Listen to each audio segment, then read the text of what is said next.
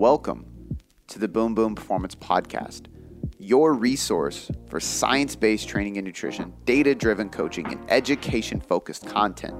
Before we get into this podcast, I just want to say thank you for taking the time to listen and learn with me so that you can apply what you are about to learn, take my strategies, use these tools, and finally have some serious methods to see sustainable success with your physique, your mind, and your life.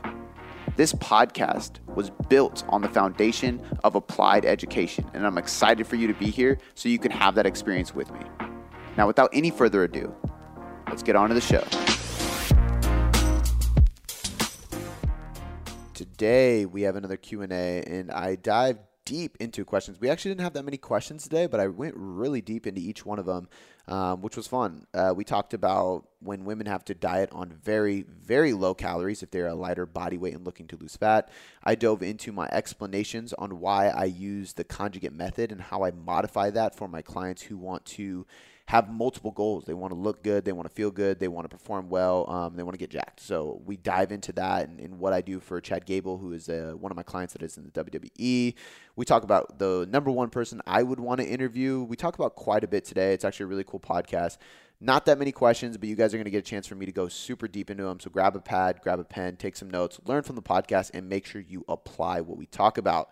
Before we get into the podcast, I want to shout out my sponsor, Top Notch Nutrition. You can head over to topnotchnutrition.com slash discounts slash boom boom or click the link in the show notes to save 10 to 15% off on your next purchase. This is the number one supplement company in the industry, in my opinion. That's why we are affiliated with them, and I highly recommend you check out some of their stuff.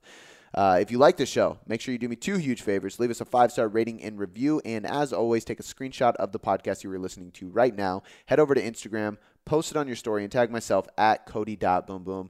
Uh, I want to thank you for listening, and I want to share it on my story as well. Without any further ado, let's get on to the questions. All right, guys. So Q and A today. We're gonna jump right into it. We got the first question from Carmen Spitzer. It's a two-part question, so I'll start with the first one. It says, "Is there a chance for is there a chance for advanced lifters who lost a lot of strength and muscle during pand- the pandem- pandemic to see body recomposition when returning to the gym? If so, how would you program training and nutrition? So I think uh, I think yes in some cases, but I, so I think it goes two ways. I think sometimes people think that because they're out of the gym for a month or two, they're going to lose a ton of muscle. But I can almost guarantee. I know her; she didn't stop training. Uh, I know most people didn't stop training. They just had to do with minimal equipment. They had to do at home with bands. They had to do push ups. They had to do air squats, stuff like that. But if you're doing, I would even say like 50% of the amount of volume you were doing or 50% of the applied tension to the muscle, you're going to maintain your muscle. So there's a lot of people that didn't see any difference because if they kept their diet on point, if they trained at all, if they if they used their muscles, they probably didn't grow because it's to a lesser degree than when they were in the gym, but they're going to maintain. Yeah. And then there's no recomp happening because you didn't decrease. Um, the other case would be yes, you do see a recomp, but it's not necessarily you're building new muscle and burning fat. You're just rebuilding muscle tissue.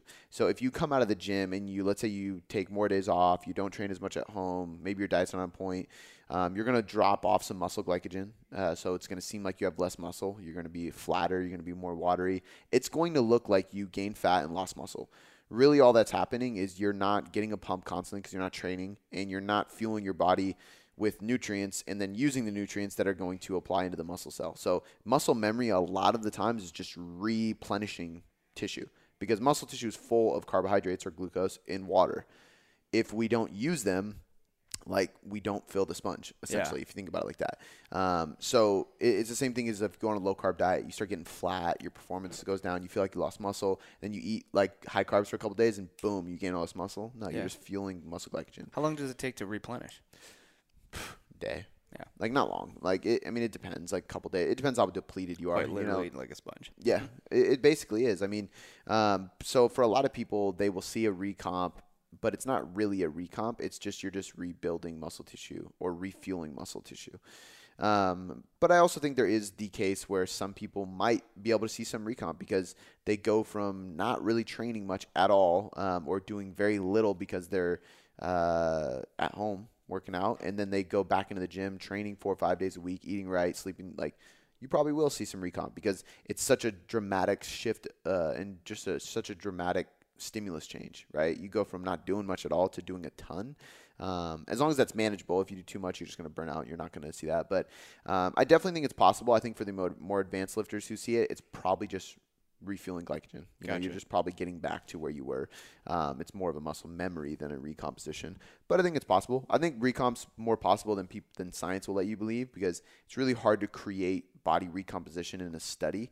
Um, Recreate it. Actually, I shouldn't even say that. So like, uh, or create it, Yeah. but it's hard to do that in an advanced lifter. But like, we see recomp all the time inside of studies with uh, beginners, non people, people who don't train Novice. often Yep.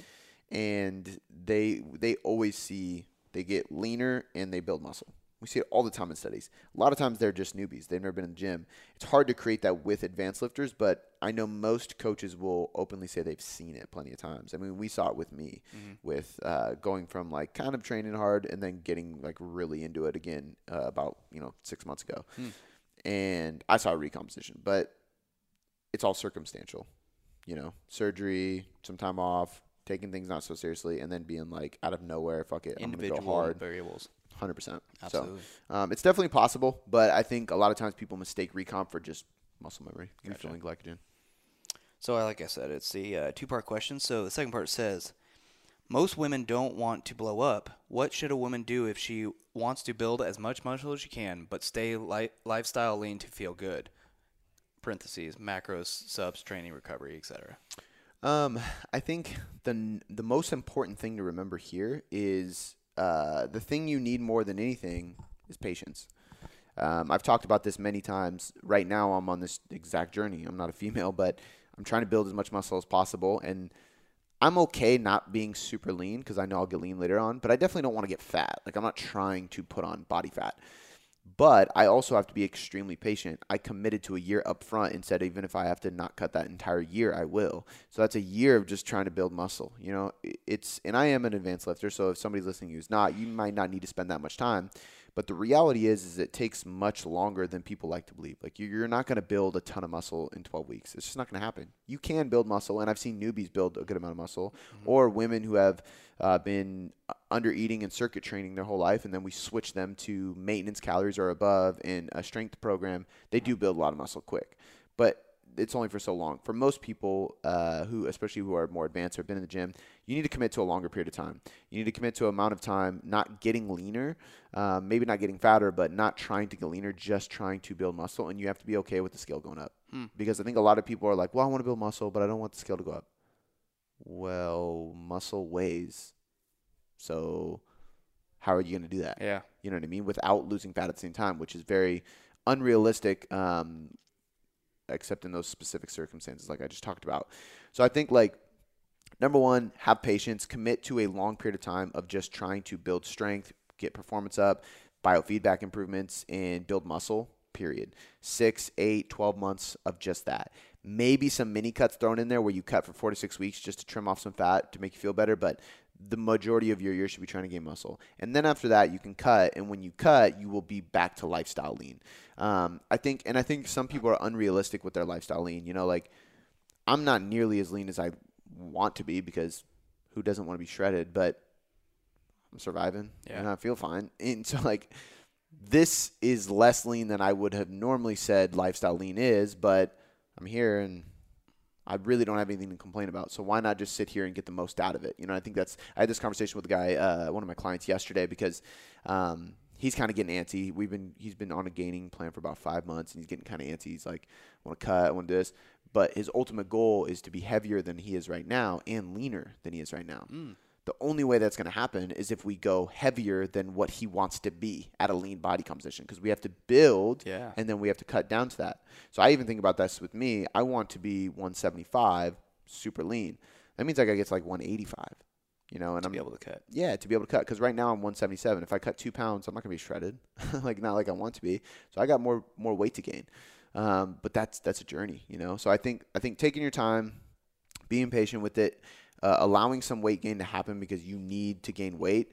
Um, for macros, if we're if we're talking about trying to lean gain, I'm a big fan of high protein, high carb, low fat. Um, I don't think you should ever go be below 0.3 for men, 0.4 for most women grams per pound of body weight in fat. Um, so it's not an ultra low fat diet. You're still in that like 20 to 25% range of calories typically, unless you start going into a crazy surplus. Sometimes it can dip a little lower than that. Um, so it's still enough fat to make sure that your hormones are supported, but it gives you way more room to play with carbs. I'd rather have way less fat and a ton of carbs because carbs are going to fuel performance. They're going to drop cortisol. They're going to help um, uh, rebuild muscle tissue because your recovery is better, your your cortisol's down, your stress management's better, your performance in the gym's better. Um, and you can build more muscle, you know. And it's way it's harder for your body to store carbs as fat um, compared to fat. Doesn't mean you shouldn't have fat because fat's essential. You can't survive without it. You can survive without carbs but carbs are going to be more advantageous for just trying to build muscle. There's, that, there's that, word again. Yeah. Um, I like saying advantageous. um, but it's true. But it's true. Yeah. So uh, for macros, I'd probably be going like 1 to 1.2 grams per pound of body weight in protein. I would be going like 0.3 to 0.4 grams in fat. And then I would be eating as many carbs as possible without gaining weight too fast um, which usually means like finding maintenance, chilling there, there for a sec, and then inching up a little bit, waiting, inching up a little bit, waiting. I'm a big fan of, of like doing like a like a a type of reverse diet that I don't like doing in individuals who need to reverse diet with people who are lean gaining. And what I mean by that is if somebody really needs a reverse diet because they've been chronically dieting, I don't want to like inch up their calories because they're just still in a deficit, still in a deficit. Like I want to get your calories up so you feel better. But with somebody lean gain like myself, we've been slowly inching calories up but we don't want to inch too far and just start getting fat. Yeah. So it's like, well, we got all the time in the world. So like, let's bump up, you know, 15 grams of carbs. Let's wait a couple weeks. Bump up 15 more. Wait a couple weeks. Bump up 15 more. All right, cool. We found our sweet spot. But if I would have jumped up 60 grams carbs right away, 45 grams carbs right away, and it was too much, I would have been putting on unnecessary fat and then had to pull calories down. It's not worth it. So I would just go slow with that process. With supplements, um, with everything else, I think if you're lean gaining, I don't think you have to focus on the rest as much. Like when you're cutting, I'm much more worried about supplements uh, and meal timing because when you're eating less calories to lose weight, nutrient timing becomes more important because your performance is going to be hampered from not eating as much. You're in a deficit, you're in a diet. So, if we can structure your meals to be timely around training to perform and recover better and sleep better, that's going to help you during a diet. But when you're lean gaining, if you're eating at maintenance or even in a small surplus, I mean, you got energy all day. Yeah. You got more than enough food. So like for me, like all my meals are like I can change my like I sometimes I'll move my workout to the morning if I have something in the evening, like on those group calls with the Tribune. And I don't change my meals because I'm eating enough food to where I'm always gonna have energy. I'm yeah. not like scarce on food. Um, so nutrient timing is less important when you're in that phase. Supplementation is less important because you're getting an abundance of calories, which means you're getting an abundance of vitamins and minerals. You don't really have an issue with micronutrient deficiencies. If you are dieting, you are eating less calories, which is less room to take in micronutrients from food. You're getting less fiber uh, because you have less carbs. You are getting uh, leaner, which means you're having less body fat, and, and fat soluble vitamins are essential for life and they store in body fat. Um, you're drinking a ton of water, you're peeing a lot, and you're sweating a lot because you're training or doing cardio, well, now you're depleting water soluble vitamins, which are, are also essential for life. So if I'm dieting, I'm much more on, on point with like, okay, let's let's separate our meals this way, let's time them this way, let's make sure we're taking a multivitamin, let's make sure we're taking fish oil, eating certain foods to like keep your bases checked, getting some sodium because you have less calories coming in. That's going to help the carbs work do their job. Um, but with lean gaining, I'm not that concerned about it. Yeah. I still like personally like I still take fish oil every day. I still take a multivitamin every day, and I still take creatine every day, and I take vitamin D, which I think everybody should take. But there's not like a crazy list of supplements, you know. Yep. Um, if you really want to get nitty gritty, for some individuals, like I like ashwagandha. It's a good one for like lowering stress, lowering cortisol, improving hormonal profile. Um, it's cheap, can't hurt. It's not going to be a make or break it, but why not take it before bed? Less anxiety, less sleep, sleep better. Um, and that's about it. I think fish oil is the biggest one, though. Yep. I'm a huge fish oil fan. Dope. I love it. That was more in depth than I was planning, but that was good. Well, there you go, Carmen. All right, next one is from Heather Agard. I'm trying to decide how to best fuel my early morning workouts. I had been ju- I had been just grabbing a pre-workout and a banana since I can't eat a whole meal at 5:30 a.m.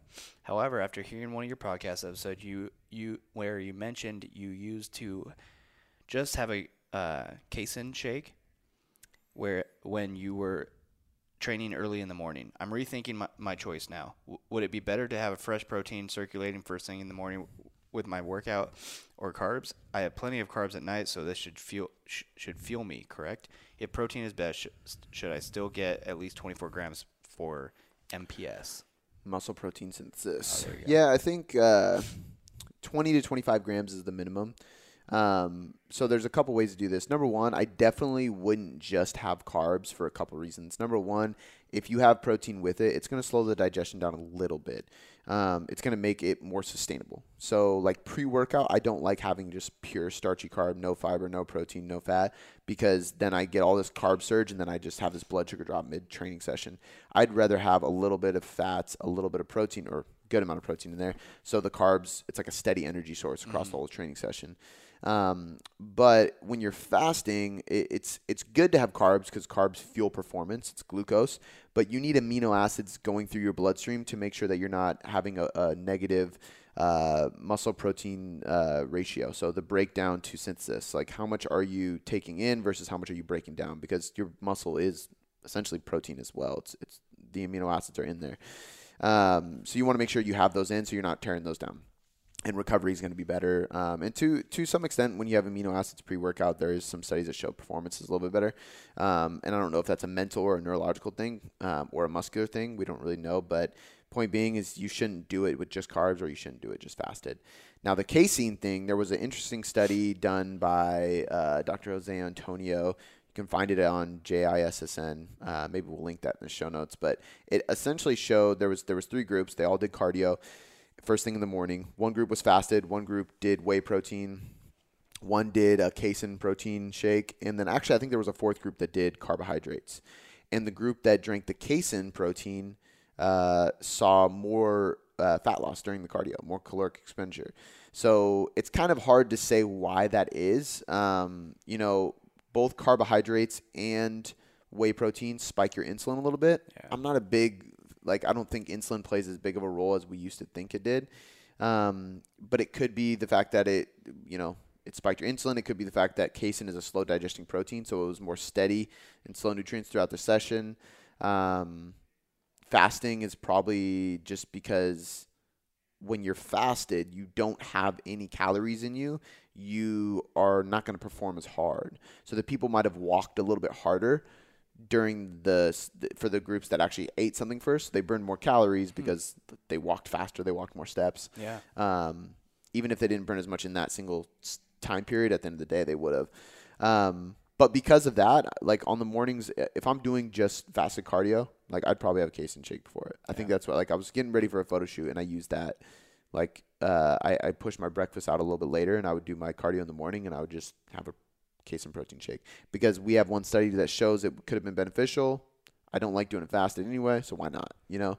But if you're strength training, I think that you're gonna want either a combination of of casein and whey, or you're gonna want just whey because whey is going to be uh, more fastly absorbed and it's gonna get amino acids right into your bloodstream. It's not gonna delay. So whey has a greater effect on leucine and muscle protein synthesis. So if you have whey, it's gonna kick MPS up faster, which is going to be helpful for building muscle and recovering. Um, whereas casein, it's not kicking up muscle protein. It's like kind of like steadily giving it to you, which is good in some scenarios. You know, having casein before you go to bed is good because then you have this slow, steady stream of MPS going overnight. But if I'm in a workout, I want that spike to be immediate. So when I go into the workout, I already had that spike and I already have the amino acids present and ready to go. Gotcha. Um, which is why combining might be a good idea because if you get enough from the whey to spike MPS, but you get enough from the casein to keep it steady so the muscle protein breakdown isn't too bad, your ratio is pretty spot on. However, if she's training at five in the morning, she might not want to have a 50 gram protein shake, you know, Yeah. especially because she might be a lighter female. For me, 50 grams in a meal isn't crazy, so I would do that. Um, it's also why I typically have whey protein and Greek yogurt. Greek yogurt's casein. I put them together, gives me both. There you go. But but yeah, that's what I would do. I would. I mean, you could keep having. I think she said banana or something, whatever you're having pre, but just Yep. just add a whey protein shake. Absolutely. All right. So the next question comes from I'm gonna butcher this name. Steve Rakes. I think that. Actually, I think you did. yeah, I did butcher it. No, I think you got it right. Unless it's reeks. R A I K E S. Rakes. Yeah, I've always said rakes. Can you explain the reasoning behind your program design with the con- conjugate method for males program inside the tailored trainer? Frequency, volume, intensity, exercise selection, etc. Explain it all. Yeah. So uh, the conjugate method, it's called the modified conjugate method, and then there's like in parentheses it says male, and then there's a female version as well. Just slightly different exercise selection. So I'll get into that in a sec.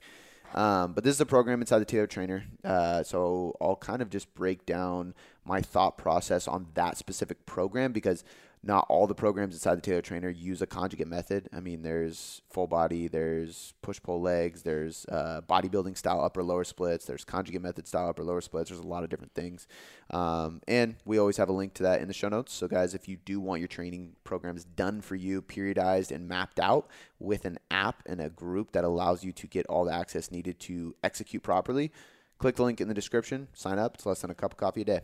Now, to get back to the to the question, uh, little sales pitch there for you. Shameless plug. And the new app is sick. Yeah, the new app is sick. I was pumped about Dude, that. that's sick. And that's exclusive. Yeah. Not many people are going to get that, which is really cool that we were able to. So, uh, for those who listen, uh, the, what we're talking about is now, because we use True Coach, but now when our clients log in, the logo isn't True Coach, it's TCM. It says Tailored Coaching on it. When they download it, not log in. But Yeah, yeah, when they download it. Um, So, well, yeah, no, when they log in, because when they download it, it'll still be True Coach. But once they log in, since they're one of my clients, it'll change. yeah, Uh, sick. yeah, but uh, but the whole the whole point with the conjugate method, a conjugate method is essentially, um, conjugate method is a powerlifting program.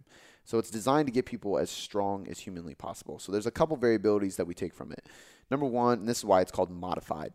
Number one, it's modified because I'm not just trying to get people as strong as possible. People want to look good. So how can we fuel performance, get them stronger, uh, give them a program that's fun and exciting, kind of athletic feeling, but you build muscle, lose fat, whatever your goal is, like you look better after the program's done For sure. right? Um, we take from it that it is an upper lower split and that there is a max effort day for upper lower and then there is a dynamic effort day for upper lower. Um, dynamic effort for powerlifting primarily means speed work and some accessory lifts. So you might do like six to eight sets of speed bench and then some like throws, some explosive stuff. For the legs, you might do like uh, speed rack pulls, speed deadlifts, speed box squats, uh, deadlift trap bar, like deadlift jumps, um, and then like sled pulls and some like dynamic stuff. The way I look at dynamic is it's not like brute force. It's not max effort strength. It's like, okay, let's focus on hypertrophy. Let's focus on speed. Let's focus on uh, movement quality. Let's focus on form um, and create some cool variations. So, the way we have it split up is uh, usually goes max effort, dynamic effort, dynamic effort, max effort. So the max effort days are spread apart because if you have two max effort days back to back, upper lower, you're taxed. Um, so it's upper lower, max effort, dynamic effort, and then every three week block I change it. Now, typical conjugate method style changes every week. So you might keep some exercise. Let's say somebody needs to build their triceps for their bench. They might keep like triceps of death or push ups or dips, or I'm sorry, push downs or dips or whatever in their program for weeks on end. But every single week, their compound lift changes. So you might do a box squat this week and you're doing a back squat next week and then a rack pull the week after and then you're doing a front squat and it's like constantly varied. Gotcha. The reason they're constantly varying it is because they're lifting such heavy weights. This is one of the reasons. They're lifting such heavy weights that uh, the overuse inju- injury is way more common. I'm not working with people that squat 800 pounds. So I don't really have to worry about that overuse injury, Yeah. right? And I'm working with people who want to build lean muscle tissue. In order to build lean muscle tissue, you have to do the same thing over and over again and progress it. So I change that a little bit. Um, I do I, I do take the point of changing things more frequently than I would in a typical program. So typically I like changing exercise selection every like six to eight weeks mm-hmm. because I think six to eight weeks is usually like, you know, I'm doing a dumbbell reverse lunge for like 10 to 12 reps per side.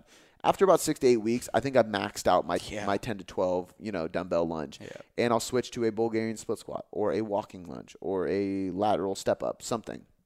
But I also understand that a lot of people get bored. A lot of people like variation. It's exciting. Like I know when I get a new program, I'm, I'm stoked. I'm Yeah. ready to try new things, right?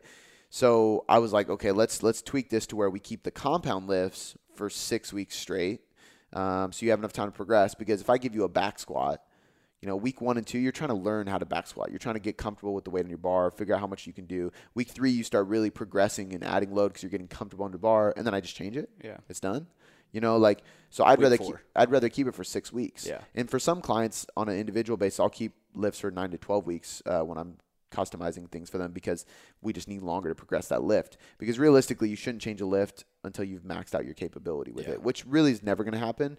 But like at a certain point, you're like, I'm not going to make any more gains in this rep range on this movement pattern right now. Like Yeah. I'm burnt out on this one, and you move it. So on a six week span, by week three or four, you're getting just as comfortable as to where you're doing it as regular. Yep. Yeah. And then after six weeks, we go to week seven, which is a new compound lift, a new program altogether. And it's kind of like a deload because your your new movement patterns means you got to lower the load on everything so you can learn how to do them. Yep. So it's kind of like built-in deloads. So, uh, but every three-week block, we change the exercise selection for the accessory and isolation work. So we might have This is with a conjugate. conjugate. Yep. yep. So we might have a barbell bench press on max effort day for upper body, which is usually the most common one. Um, every six weeks, that might change to an incline press and then a barbell floor press, and then we'll circle back to a barbell bench press. So we're cycling through over time. But every three weeks, we're changing the accessory work. So maybe we start with a barbell bench press, and then we move on to a half kneeling landmine press and a weighted chin up for eight to 10 reps each. Gotcha.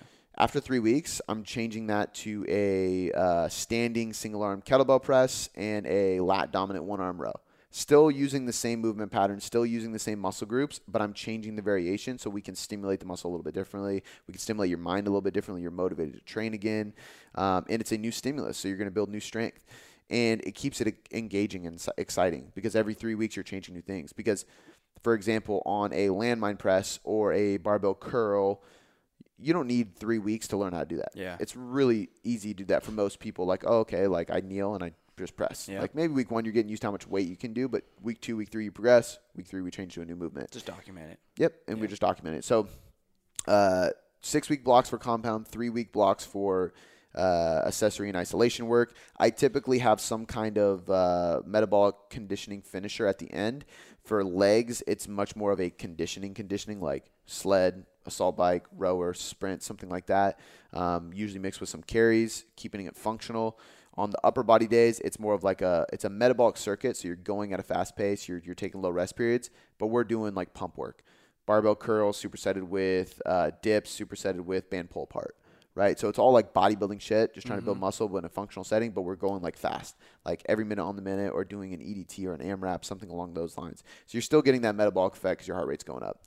Um, and then the last thing I would say is like the max effort days we're doing those heavy compound lifts, and then on the dynamic effort days we're still doing speed work. We just don't do as much speed work as conjugate powerlifters do. Um, we do more hypertrophy work, but I believe that speed work still applies to hypertrophy in body composition change because it's a neural adaptation. So if you can move the bar faster, you can build. Uh, I mean, a couple things. Number one, your your nervous system is gonna develop faster. You're going to get better and better at that from a neurological standpoint. But there's some stuff that shows basically when we do that speed work, and this is why I like doing like throws or plyo push ups, shit like that before a bench press, you recruit more motor units and muscle fibers going into that lift. Mm-hmm. So if I do like speed bench, I'm improving my nervous system, I'm recruiting more muscle fibers, recruiting more motor units. I'm more primed to build muscle and all the accessory work I'm going to do afterwards.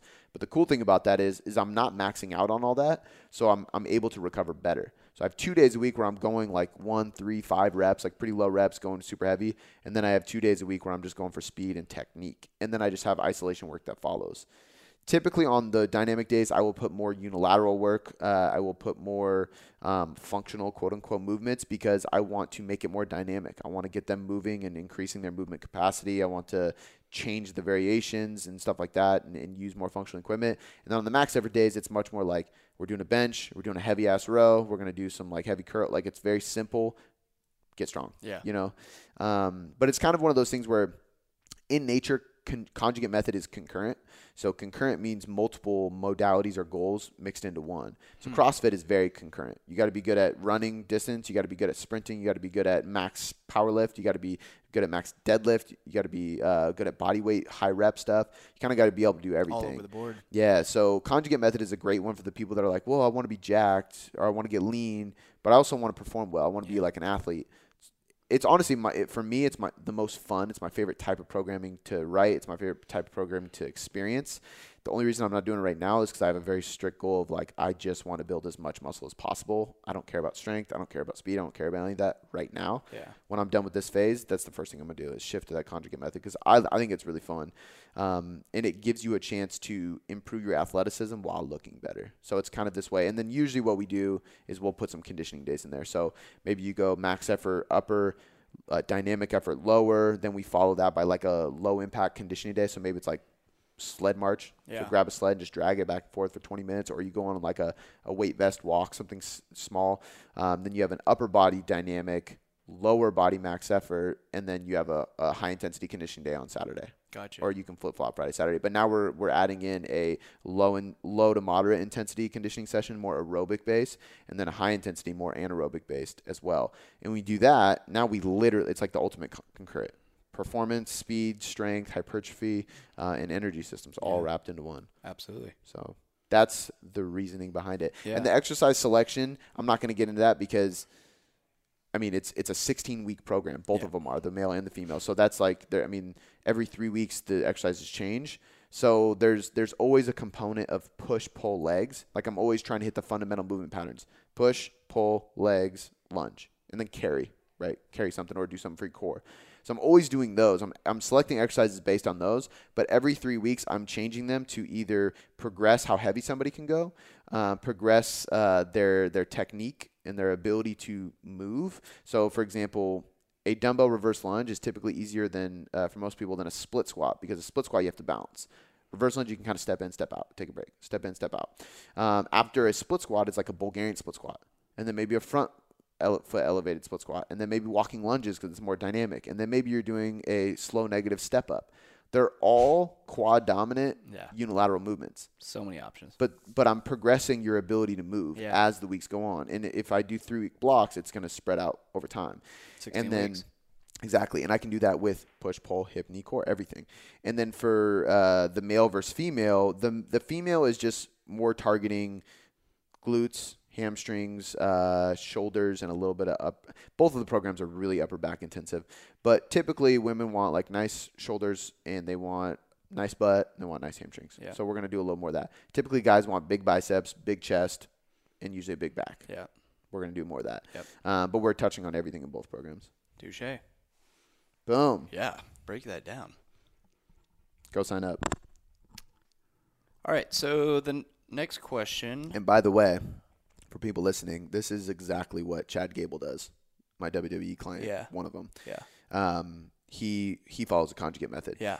Um, So he has to perform. I built the conjugate, modified conjugate method program inside the Tailored Trainer based off of what I was taking him through Yeah. because he was getting such crazy results and Yeah. he was feeling better than ever. His injuries were non-existent. Now he had a bad shoulder. Um, his his strength wasn't going up for a while because of it. Now all of his numbers are up. He's more jacked than he's ever been. He feels amazing. He has a blast training. That dude's a monster. Yeah. I, I don't know if people on here follow his Instagram.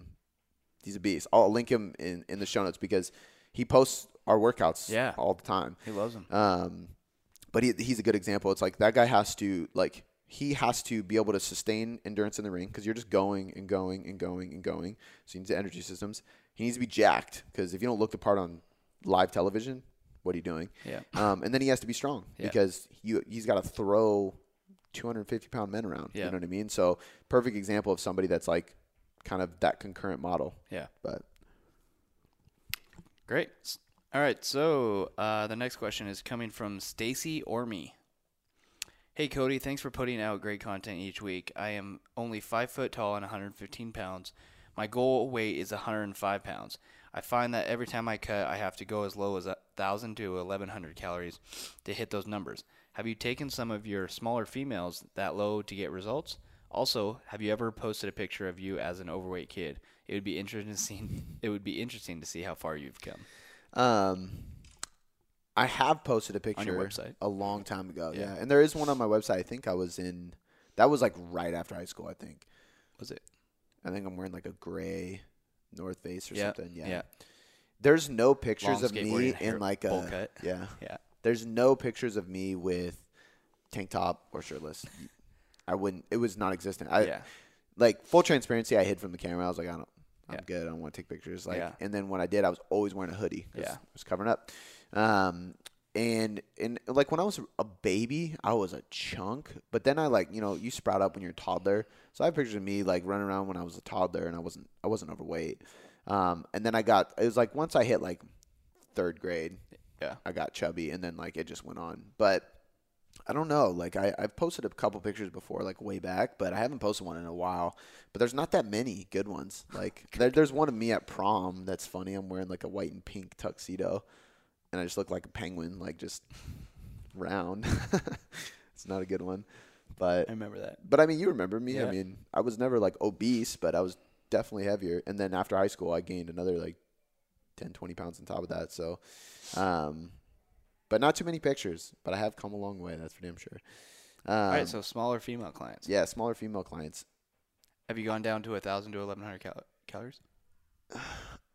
and got results. Eleven hundred, yes. Thousand, no. Um, I think eleven hundred, maybe like once or twice. I've had to do that, um, and it's very, very temporary. Like that's like okay, we're spending three days there and two days out, right? Like at like even if it's like two days at fifteen hundred, like just small refeed. But I've had clients that I've helped like cut to ninety five pounds because they're five foot tall and they're a bikini competitor. Yeah. So it's like they literally like that sounds so small, but they're literally Five five foot. foot, tall. So it's really not that small. Like it's lean. But the problem with them is is like eleven hundred sounds so little. I mean, I eat twenty eight hundred calories a day now. It's like I can't imagine eating eleven hundred. One But why would I ever? I'm hundred pounds heavier than that. Yeah. almost. You know what I mean? So it is.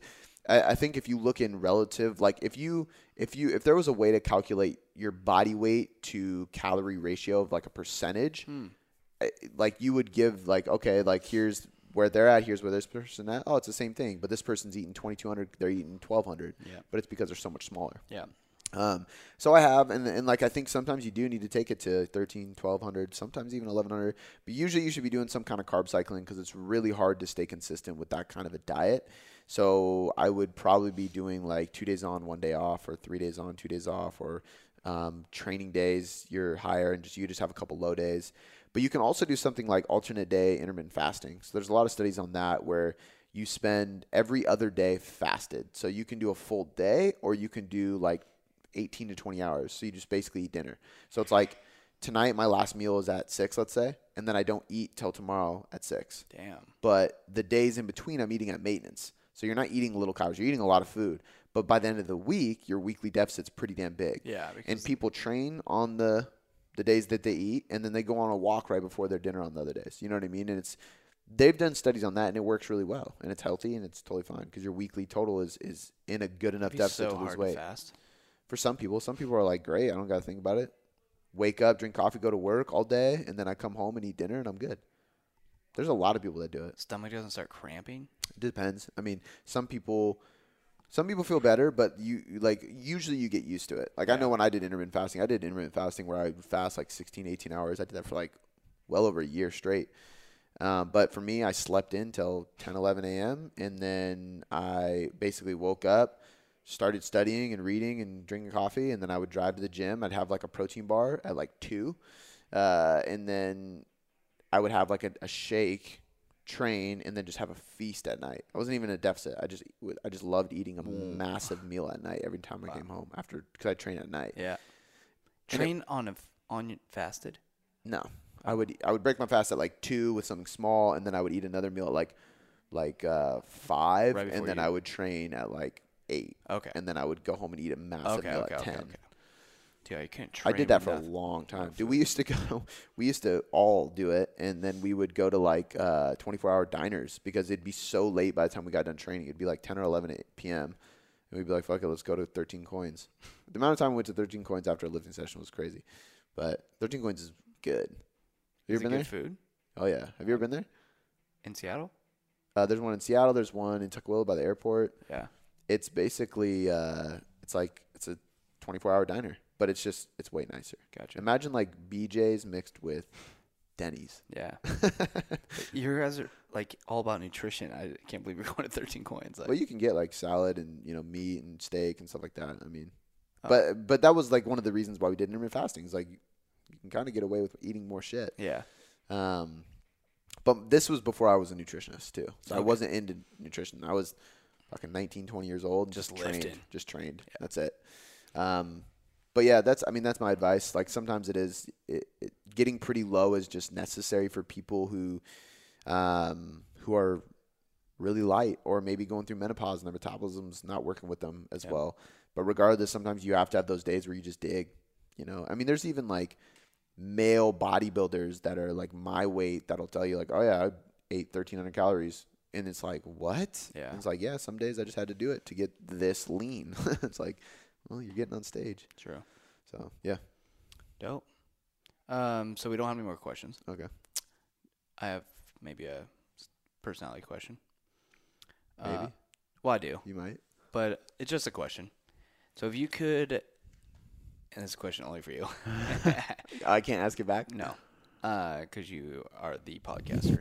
If you could interview one person, and I'm gonna narrow it down. If you could, if you could interview one person in the industry, who would it be, and what one question would you ask them? Hmm.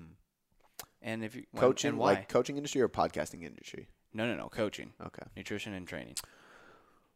Ooh. Kind of tells me like who you want to get on the podcast, Yeah. what you want to ask him, one question you want to ask him, and why you want to ask that question. We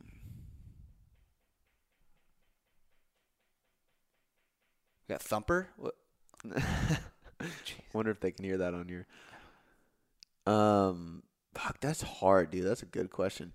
I think this has changed over time. You know, like I mean, you you've interviewed Eric Helms. I know. You've- Eric Helms Shrek probably would have been the first one. Yeah. Uh, and I would have asked him uh, basically what does he think's going on in the fitness industry, and the question you I asked him. Yeah. Um, I would. You know, like there's been a time where like James Fitzgerald from OPEX, like I wanted to pick his brain because he's like a fitness philosopher. Like Oh, his yeah. mind just works differently. But I interviewed him, so Dope. that was fun. Um, once upon a time, I probably would have said Alan Aragon because he was like one of the original flexible dieting guys that like really started that whole movement. Um, you I haven't interviewed him, uh, but I don't know if he'd. Nothing against him, but I just like I like he was one of the first people that I saw really putting out research on nutrition. So Mm. like that comes to mind for sure. Um, but then I also think like fuck Arnold Schwarzenegger. I mean he's There technically in the industry. You Know? Absolutely. Like, um, I I've thought about Joe DeFranco as well. Joe DeFranco helped me learn a lot. I haven't had him on. I'd love to have him Joe on. Joe DeFranco, he is. Uh, He's a strength coach. He owns uh, Joe DeFranco's or DeFranco's gym. yeah. Um, he trains a lot of NFL players. Who's a lot the- of WWE guys. Shame on me. I should know this. Who's the uh, head honcho dude at First Form? Oh, uh, Jay Fruit? No. no. Um, he runs a podcast called the MF CEO. Yeah. Actually, I think he changed the title of it now. I think it's a different podcast now. Andy. Frisella. There we go. Um, I don't know if I would consider him in the coaching industry because he's in the supplement space, you Oh, know. But yeah. like, but he, I would love to interview him. But I honestly think if I could choose anybody, if it was just in the fitness category, it'd be Arnold Schwarzenegger Sick. because.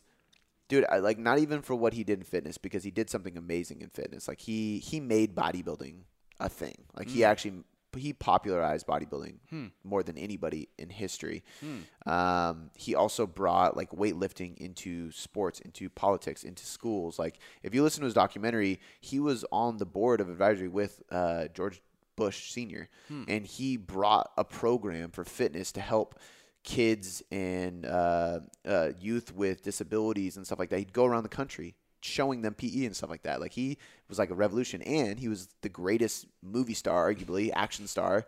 Like people laugh at Arnold, but like he did more action movies than almost any Yeah. other actor. And then he became the governor. Yeah. What? Yeah. And then he has uh, the Arnold, which is uh, probably the biggest fitness competition there is. There's bodybuilding, there's bikini, there's physique, there's powerlifting, there's strongman, there's vendors. Like so much goes on at the Arnold. It's Huge. insane. It got So- canceled this year. It got canceled this year. Um, I, I think it would, yeah, it would definitely be Arnold. I mean, I, and I don't know what I would ask him because he just has so many accomplishments. Um, I think I would ask him what we talked about on that last podcast. Like, what motivates you and what did motivate you? Like, because I want to, or like, what was your impossible game? Like, I want to know because when he first started, he was a teenager in a military camp in Austria and he wanted to bodybuild, but they wouldn't let him because he was in a military camp. You had to stay in the camp. He snuck out of military camp, got on a train, went to a bodybuilding competition, won, and then he got caught and he was in like a uh, what is it called in prison when you're in like a solitary confinement? It was not that degree because it's a military camp. Like he's training to be in the army. He's not in jail, but they put him in like like detention basically. Yeah. Um, and he got in trouble and stuff. And then uh, like he kept doing it, and then they eventually let him leave the military because he had he signed a contract to be there, but he was like, I can be good at this. I can pursue this. And the people believed him, and they're like, okay, we're gonna let you go. Um, and then he chased his dream, moving to America. Like he just did so much shit, man. Like I want to know, like, okay, when you were in that military camp, what was your impossible game? There like, you go. Because Be sick. because it'd be cool because I guarantee it wasn't becoming a movie star and becoming the governor Yeah. of California. Like I think like that just goes to show like you're constantly chasing this evolving goal. Yes. And I would love to just let him go The off on that. The impossible. Yeah. He fucking accomplished the impossible. Yeah. He's one of the like most motivating people to me. And I I always laugh when people like mimic his voice and make fun of him and stuff like that cuz I'm like, dude, that guy is so successful on so many fronts. It's Yeah. absolutely insane. Yeah. What It's about insane. The Rock? The Rock's up there too, but I wouldn't consider him in the fitness space. Oh, He's an actor. I mean, I guess he was in WWE, Yeah. but still, he's all about lifting. but a hundred percent. But Arnold was a bodybuilder. Yeah, like yeah, that's yeah, yeah, like, yeah. and he kind of coached people, and for sure. but but I would love to interview The Rock. The Rock's super motivational, super inspiring, Dope. super fucking successful. He's got that tequila company now. Yeah. Like, I guy's want The Rock to go on Joe Rogan. Yeah, me too. I'm surprised he hasn't. Yeah, to be honest with you, too. especially because Kevin's been on there twice, Yep. and they're best friends. Seems like. Seems like Not that I know him. Talking like I know him. dope. Well, It's a wrap. Before I let you go, I just want to say thanks. I seriously appreciate you spending this last hour or so with me, educating yourself to get better results. It still humbles me to this day that people around the world literally have me in their headphones or their speakers just to learn. It's so empowering, and because of that, I have three quick things for you. The first one is a personal favor please leave me a five star rating and review on iTunes. When you do this, not only does it help me learn and get better at making podcasts for you to get better results, but it helps us grow inside of iTunes, which allows us to invest more again to get you better results. The second thing, head over to boomboomperformance.com slash sign dash up or click the link in the show notes to get your free copy of the nutrition hierarchy. This is everything you need to know about nutrition to change your body composition or performance inside of a manual. I take the leading evidence inside of research and all the principles, methods, and tools based on some of the top professionals in the industry, and I put them all in a book so you can learn more about your nutrition and get better results. The third thing, this is a personal invitation to shoot me a DM on Instagram or email me at cody at boomboomperformance.com. I will help you troubleshoot anything you need. This is literally an invitation to jump in my inbox and ask me anything you want and let me help you. All right, guys, that's all I got for you this time. I appreciate you being here, and I'll see you next time.